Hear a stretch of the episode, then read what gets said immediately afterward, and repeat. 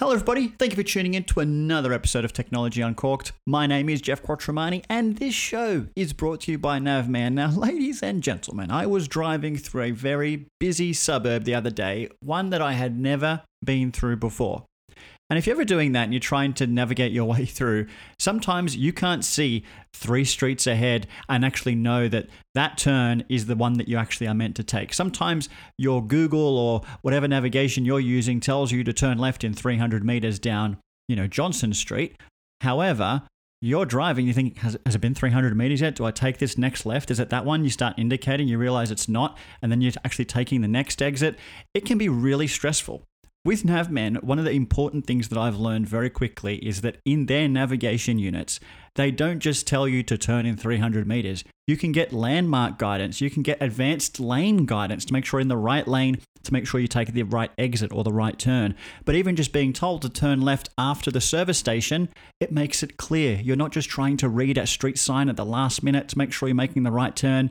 Navman's actually making sure you're having simple directions as though someone is sitting next to you someone who really knows the suburb, even if you don't, and they're making sure you take the right turns. It's a really important thing, especially if you're someone who can get stressed out if you are getting lost or if you're running late. There are a number of factors that can make driving from A to B a little stressful, and something like a Navman GPS unit can actually make a lot of sense. Now, the Cruise 550 MT is one that I've tested before. We're talking about a $180 unit, a big 5 inch display, all the maps are included with your free live traffic and so on. It really is the kind of navigation unit that you should have or consider if you're someone who's either getting lost a lot or even spending a lot of time on the road. Head to the Navman website, navman.com.au. Check out the entire range, including my favorites, which have the dash cam built into the back as well. Let's get on with the show. Ras imbras Jeff Quattromani, multi-Australian minn Sydney. Tech expert Jeff Quattromani. Jeff Quattromani, thank you very much from Sydney. Jeff Quattromani is here. And now it's time to talk technology with Jeff Quattromani. Jeff Quattromani. Hello, everybody. Thanks for tuning in. What the heck? Let's talk tech. And good afternoon, good evening, good morning, whenever it is that you are listening to Australia's number one technology podcast. Thank you for tuning in. I have a glass of Shiraz in front of me today, and it's actually, I think, I think the bottle actually came from Aldi. So we're not talking about an expensive bottle here. We're looking about 19 bucks. Bottle of Shiraz, Blackstone Paddock. It's a Barossa Valley, which is my favorite place to get any kind of Shiraz. And honestly, this speaks to, to its truth pretty well. It's a pretty decent bottle of red that honestly, if you're opening on a Wednesday, Thursday, Monday night, you wouldn't be upset. Would you have it as the big celebration Shiraz that you wanted to have with all your family and friends? Maybe not. Maybe you could invest a little bit more, but for 20 bucks, it's pretty good. I kind of want to have a steak right now because I think it would go perfectly with a big, juicy steak. Now, I don't have that steak, but I do have a lot of tech stuff to get through today. We're going to talk uh, quite a bit about artificial intelligence again. Yes, we've talked about ChatGPT in its own form on OpenAI, but we're actually going to talk about how Microsoft and now Google are integrating it into their search products. Yes, Microsoft has their own search platform. We just don't use it. It's called Bing. We'll get into that. Uh, we're going to talk about that, but we're also going to talk a little bit about music. Music. And the reason is is that AI has ventured into that. And I'll touch on that in just a second, but before I do, the last thing that we'll talk about on the show today is my NBN upgrade. Now, for those who've been listening to this show for, for a while, you'd know that around 18 months or so ago, I moved. I moved to 15 acres, something I desperately didn't really need. Um, plenty of land, and with that came pretty poor internet connectivity. Um, my NBN at my street has been upgraded, and I just had it run to the home. And I'll tell you all about that process, what it was like, um, the the whole lot, and the experience I now have today. It literally happened today. Um, and that way, if you're out there and you're someone who is struggling with your internet, wondering what the, the, the path forward may look like, I've got a bit of a story to tell you on that one. So, but without further ado, I want you to hear something. Have a listen to this.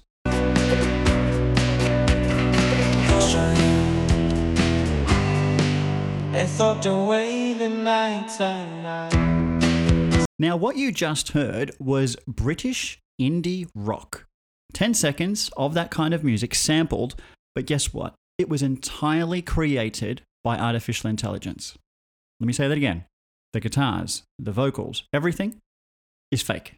Not real, not a real person. That piece of audio is original content and could be repurposed, could be used for me. I'm not worried about licensing. Um, that's my piece of audio that I've generated, around 10 seconds worth. Uh, that right there is what is going to scare a lot of the music industry.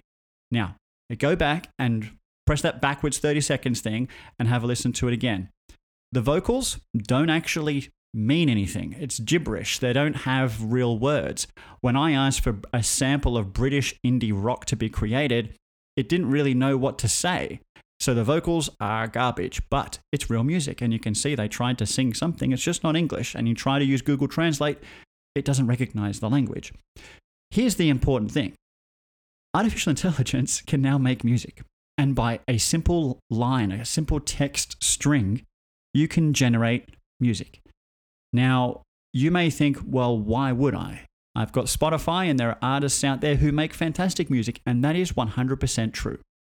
But have a listen to this one.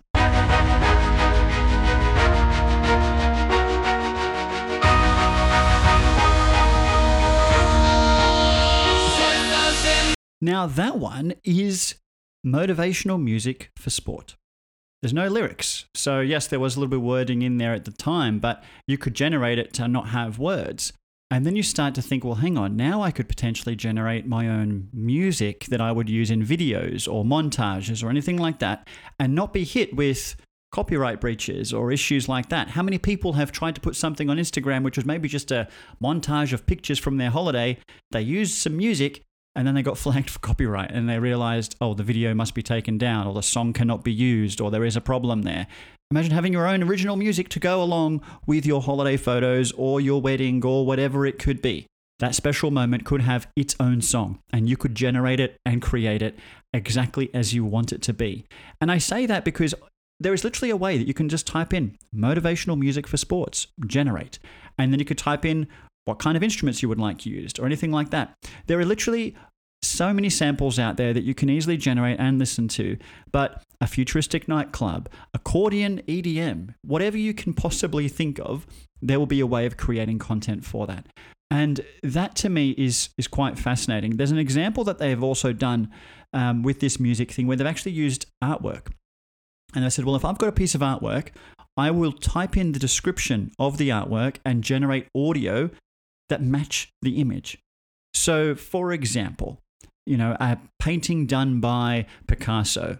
If you took the description of that painting, you know, triangles and squares all mashed together to make a picture, and you put that into uh, Music LM, which is the AI tool, it could generate music that would hopefully sound like it should look from an artistic perspective.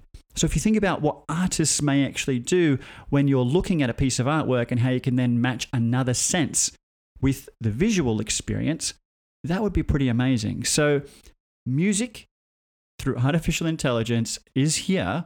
We will now wait for it to hit that level of maturity, like we've now seen with ChatGPT. And to me, this is the point. That music, what you, which you heard, not that great, not that good. The lyrics certainly don't make any sense, but it's a start. It's a start of artificial intelligence having listened to all the different music that's on the internet, tagged, and then memorized so that when you ask for something, it knows how to create it. That's crazy. There is a computer that can create music. There's no strings, there's no music lessons. It's crazy. Speaking of crazy, we talked about ChatGPT so many times over the last few weeks. It feels like I'm not done talking about it, but it feels like we certainly do talk about it a lot.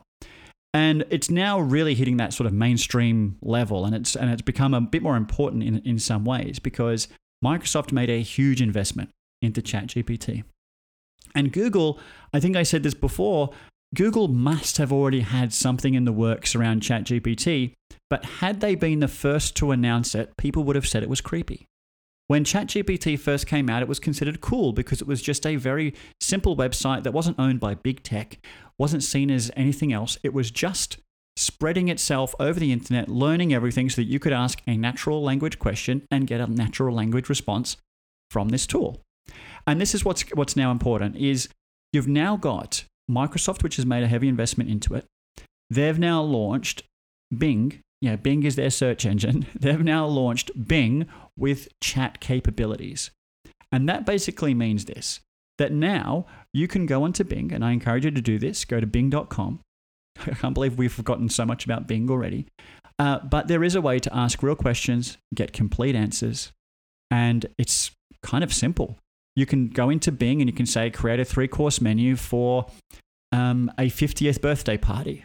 You could say, um, what art ideas can I create with my kid? Or you could just literally ask it a random question. And normally, those kinds of questions would show really poor search results. If you asked a question like that, it will be looking for web pages that have those words in it. But you're asking a chat tool to now perform an action, not just to research and pull something out of its library, actually to use the library to provide information back to you. So, what I mean by that is this in the past, when we were, take, take it back 20 years, 30 years, you'd walk into a library, you'd walk up to the librarian, and you say, Dear librarian, I've got an assignment on volcanoes. Can you please help me with that? And she would, or he, I should say, uh, would then go to the shelf and say, Well, here are the six books, and could give you a book to then go and read. Or they may actually say, Well, I've actually read this one, and I can tell you that page 72 has something really important that you're going to love to hear about, I can tell you a little bit about it. You may then have a conversation with the librarian about that book, and they may tell you more about it. They may then move that conversation from volcanoes to tidal waves, and there might be a book or a way that you can hear about that. That kind of conversation is effectively what Bing is building into their search. That's effectively how they're going to leverage ChatGPT to allow you to not just to search by content or keywords, but actually to gain an action from it. Now, a librarian won't normally help you write a poem, but you can get Bing to write you a poem. Um, but you can have it's a conversation. It's now a conversation that you'll probably have with a librarian or someone you're trying to get help from, and you can now do that through Bing. A pretty big move for them to just completely go out and launch that and get that ready for people to start using immediately. Clearly, Microsoft was already thinking about this, otherwise, it would have been a very hard thing to just simply go and deliver. Within the same week, Google. Google decides to come in and they announce a competitor to ChatGPT. So they're not going to use ChatGPT for their own, they're actually going to build their own. And that's a, that's, a, that's a good thing, I think, because it's good to have competitors in this space. We know there's already some issues with ChatGPT. Um, one quick example I'll give you, and I don't want to get political, but there is a very quick example. I can go on ChatGPT today and I will say, write me a funny poem about Donald Trump. And the first line that it will give me is that ChatGPT does not give opinions on political um, situations and things like that. And then it might give me a poem based on what it's found online. But if I ask the same question for Joe Biden, it doesn't give me that um, political opinion based flag. It just gives me a poem. And it's actually a very positive one. So there is bias built into these artificial intelligence tools, and that there is simply bias because it's been created by somebody. Behind every AI tool is a human being. Behind everything an AI learns are human beings. If you think about an AI tool learning from everything that's on the internet, who put that stuff on the internet? We did. If ChatGPT gets to a point that it starts scraping podcasts for information, then I am effectively feeding that AI tool, thus helping it inform somebody else. So if it's only learning from what it hears online, then obviously it can only spruik what it does hear online. And that's a risk in itself. And it's something that I just need to keep my eye on, and anybody else should when they're using tools like this. So Google said they're going to use their own. Their competitor name is called Bard. B A R D. I guess it's like bird, but they changed the I to an A. I'm sure they have somewhere explained why it's called Bard, but it nowhere near it's nowhere near as cool sounding as ChatGPT. Um, Google really stuffed up the name on that one. Bard is a crap name. If that's the name of my AI tool, I'd be like, Dear AI tool or Dear Bard, come up with a better name for yourself and let's see what result it gives you. I'm sure it didn't name itself. I'm sure they didn't Google didn't give it the chance to name itself. Uh, however, Google being the biggest name in search, having their own tool to compete with ChatGPT and Microsoft and so on makes a lot of sense. They are using it. Yes, they're using it for some of those reasons that I explained, but they're actually using it to help generate context. So if if you ask me a question, sometimes I get asked questions all the time. Jeff, what smartphone should I buy? I never have a concrete answer that's uniform for everybody. Because if you're 80 years old, if you're 80 years old, or 14, there may be a different re- uh, answer that I would give you. If you, if I would probably say, well, it depends. How much do you want to spend? What apps do you normally use? What do you plan on doing with the device? What's the most important feature on a smartphone? These questions that I would give back to you create context. And that context then helps me give you the right answer. Google wants to use uh, Bard for context. They want to use it so that they can make sure that if they're going to give you an answer, it's not going to be irrelevant to you. And I say that because what if I go into Google and say, um, where should my mates go for a good night out? Well, if it doesn't know where I live, um, or how old I am, or what I'm usually into, then how is it really going to give me a good recommendation? I don't want to hear about um, you know a bunch of restaurants in Italy if I'm in Australia. Kind of not going to be helpful for a good night out. That sounds like a bit of a holiday. So Bard is going to really help bring context to your searches so that when you are asking questions, when you are doing research, it knows how to answer those, well, it depends type questions. And it may actually start to do that. It may come back to you with, before I answer that, can you tell me a little bit more about this? Can you tell me a bit more about that? And as you feed it, it will help, I guess, filter the results and the output that you might get. Now, one of the problems that happened during the, uh, the Google launch, and I said this before, I said that the reason that Google couldn't have launched this first is because of A, the scrutiny they would get, as in it's creepy, um, but also this. So during the launch, there was a question that was asked to this tool called Bard. And it was about um, what was the first telescope to take a photo of planets or something like that. And it gave this answer about the James something or other telescope.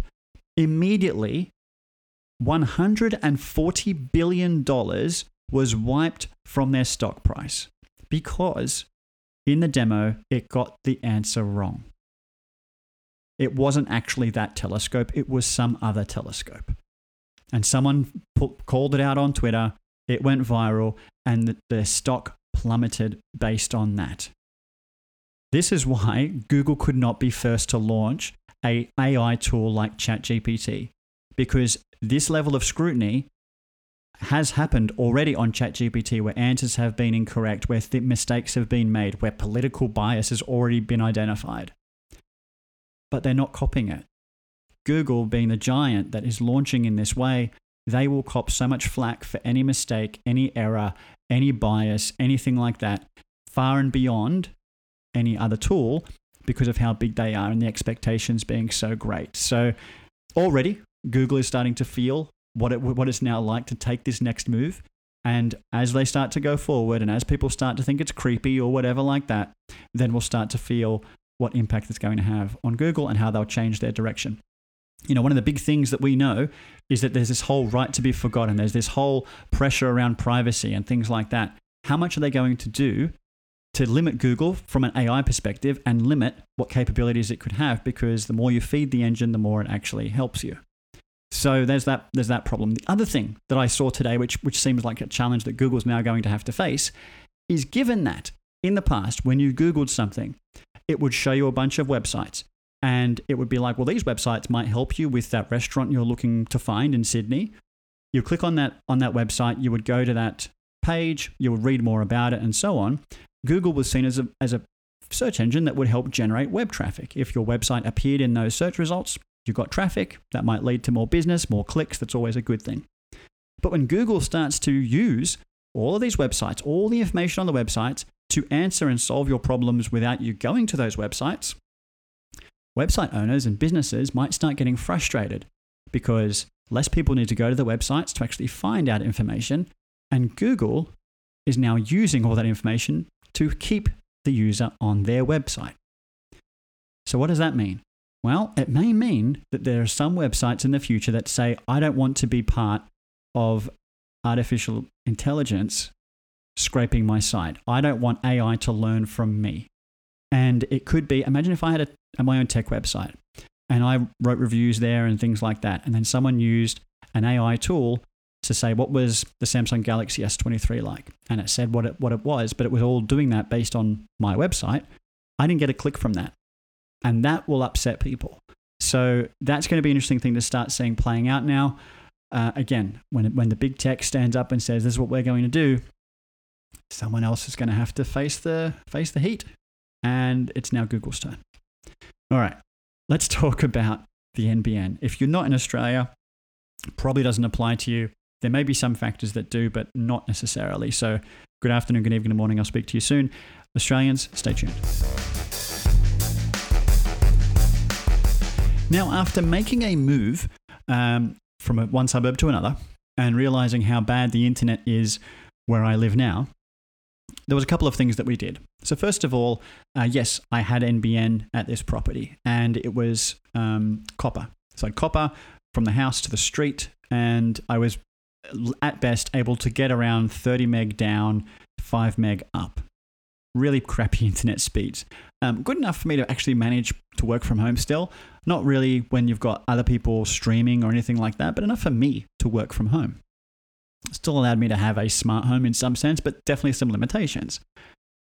I had tested a Telstra 5G modem and found faster, much faster download speeds through 5G, which was where I live as well, which I got lucky by. Um, I could have gone to Starlink as an option. Didn't want to spend the money on the on the satellite and the high monthly cost, but Starlink could have been a, a potential better option. There was also an NBN upgrade option, and if you do not have fiber in your street that you can be using to um, connect to the NBN, you can actually request it and potentially pay for it. Early on after moving, I got a quote $20,000 to have NBN fiber run down my street to my home. I didn't go ahead with that. I actually did say yes, go ahead, but in the comments I said I'm not paying for it. Um, however, leading up to the election, we saw NBN contractors in the street. And those NBN contractors obviously went up and said, G'day, wanted to offer them a bottle of water and any biscuits if they needed help. Uh, they told me that they were running fiber down the street, not because of me, just because it was part of their rollout plan. Now, if you're somebody who is still on a fiber to the node NBN connection, this is what stage two of the NBN looks like. Stage two of the NBN rollout is anyone on fiber to the node being upgraded to full fiber to the premises. And that means uh, well and above 100 megabits of download speeds should you want it. Now, after they did all of the backhaul of the fiber in the street, I received a notification that an upgrade is available if I want it. Now, this is the important part because, as I said, stage two of the NBN rollout is to bring fiber into your street. It isn't to bring it to your home. It will only be brought to your home if you are committing to a fast plan. And what that means is that if you're on a 50 meg NBN plan and you're happily being serviced by fiber to the node, you won't be upgraded. You'll have copper line running into your home, you'll have your modem, and you'll continue to operate on that. But if you're someone like me who wishes to have more speed, they will run fiber from the street to your house. But once that backhaul is completed, they'll run the fiber to your house as long as you agree to sign up to a 100 meg plan or above. So once you say, yes, I'm happy to go with 100, that would be fantastic, they then deploy the technicians and the work begins to finish that sort of last few meters, depending on how far you live from the street. Now, in my case, within a few days, I had somebody um, appearing at my house. And the it's interesting because you're you're going through your telco. So, you know, whether you're with Aussie Broadband, Telstra, whoever, you do your deal through them and you say, Yep, I'm ready to upgrade. And they say, Great, what speed would you like? And you get presented with all the speeds that you'll have available with fiber. I went for 500 meg down, 50 meg up. 500 slash 50 was the plan I chose, which is crazy compared to the 30 meg that I was receiving. And then I got an email saying, no worries, we'll see you on the 9th of February to do the internal connection, make sure you're home. But before that, the NBN people will actually be coming to your house. You won't need to be home because they're just doing things in the front yard and whatnot to run the fiber to the house itself. I was home. So, interestingly, like the next day or the day after me saying, yep, let's book it, let's go ahead, I had somebody come, do a quick walkthrough from where the street is all the way to my power board or my MDF, whatever you want to call that, on the side of your house, um, just to see where all the existing copper line comes and things like that. I then had a team, maybe two people, but it was a team of two people, um, come out and they were trying to run the fiber cable from the street to the side of my home. They actually ended up having to dig a hole uh, in my front yard, which was a little annoying because I do like my grass. But there was someone they had to dig a hole because they reckon there was a kink in the conduit or something like that, and they were having trouble feeding it through. Uh, they fixed that and they managed to run the fiber all the way. Then you have a little box on the side of your house. Now, when we were looking for homes originally, that was the first thing I would look for when I was doing a house inspection. Is that little fiber NBN box sitting on the side of the house? Because if so, I'm going to be happy with my internet. Uh, I knew this house didn't have it when we moved in. That was the sacrifice I made. But now I had that grey box on the side of my house. Happy days. Today, NBN day.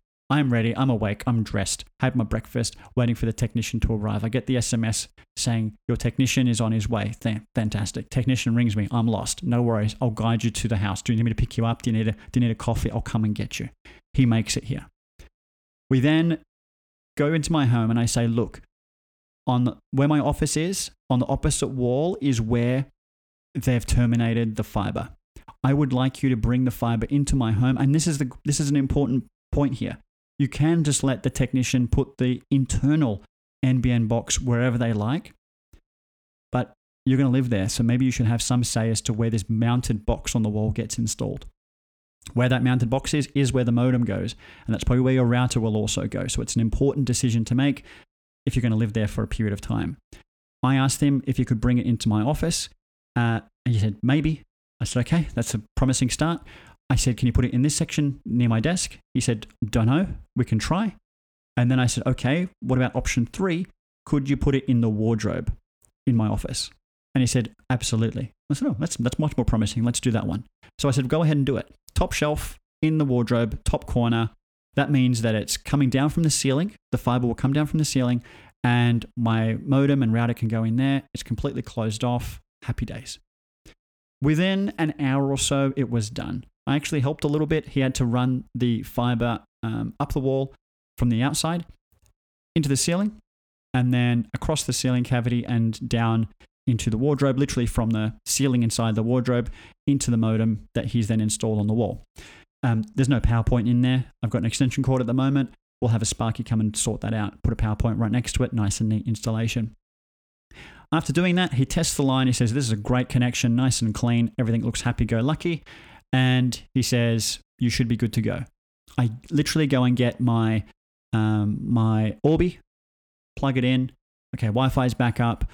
The one thing I had to do, because the modem is an NBN modem, uh, I had to actually set my Orbi up with my NBN credentials. So uh, my provider sent me a text immediately, like literally the second he says, Oh, yeah, it looks like the sync is now working.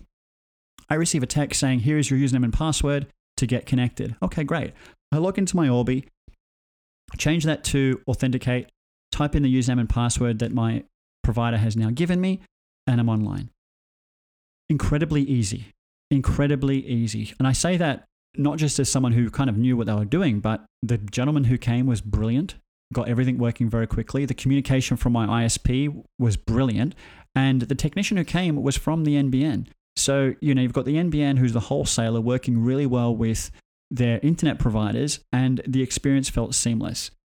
And away I was done. So, same Wi Fi password, didn't have to do anything different because my router is still the same. It's just the internet, the backhaul that's actually changed. So, quick speed test. What did I get? Uh, well over 500 megabits per second, just under 50 megabits per second upload. Uh, I'm very happy.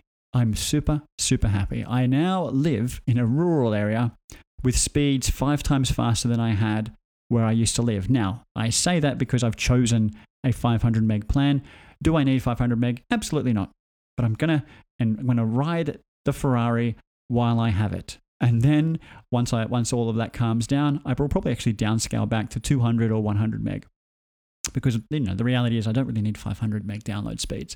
Um, but you know, when you suffer on 30 for a while, it's like when you go camping, you want to spoil yourself a little bit after you get out of that camping situation. I'm doing that bit. I'm spoiling myself, having the spa day, and then I go back to living a normal life at some point as well. So that's been my NBN upgrade experience. And I honestly couldn't be happier. And I think if you're someone who has got fiber to the node, do go to the NBN website, register your address, make sure the NBN knows that you're someone who's ready to upgrade once it's available, and then they will keep you updated with emails to make sure you know about it once that does happen. If you don't see the people in the street to hassle, at least the NBN can up, can let you know when an upgrade is ready to go. Because the reality is, when I talked to the neighbors, they had no idea. They had no idea because they had never registered their interest. It was not something that they knew about. I had told them um, what they'll probably start to receive in the mail is letters from internet providers and so on saying, hey, do you know that your address can now be upgraded? Do you want faster speeds? Sign up with us. There'll be a lot of that going on. Uh, I don't think I'll get that because, hey, I've moved over already. So that's my NBN upgrade story. Um, that's it. That's the podcast. That's all I had on my agenda. I hope you have a great week. Look after yourselves. I have got, um, I will quickly say, I have got the Galaxy S23 Ultra in my hand. It's literally been 24 hours. Uh, I have been taking 200 megapixel photos and zooming in 100 times. I'm starting to get less excited about the camera, but I want to really cover that properly uh, in a conversation next week. So we'll talk about that a little bit more. If you do have questions about the Galaxy S23 Ultra, please do let me know, especially if you're planning on spending the big bucks and buying one. Uh, I can answer that for you in next week's show. We'll speak to you soon. Bye bye.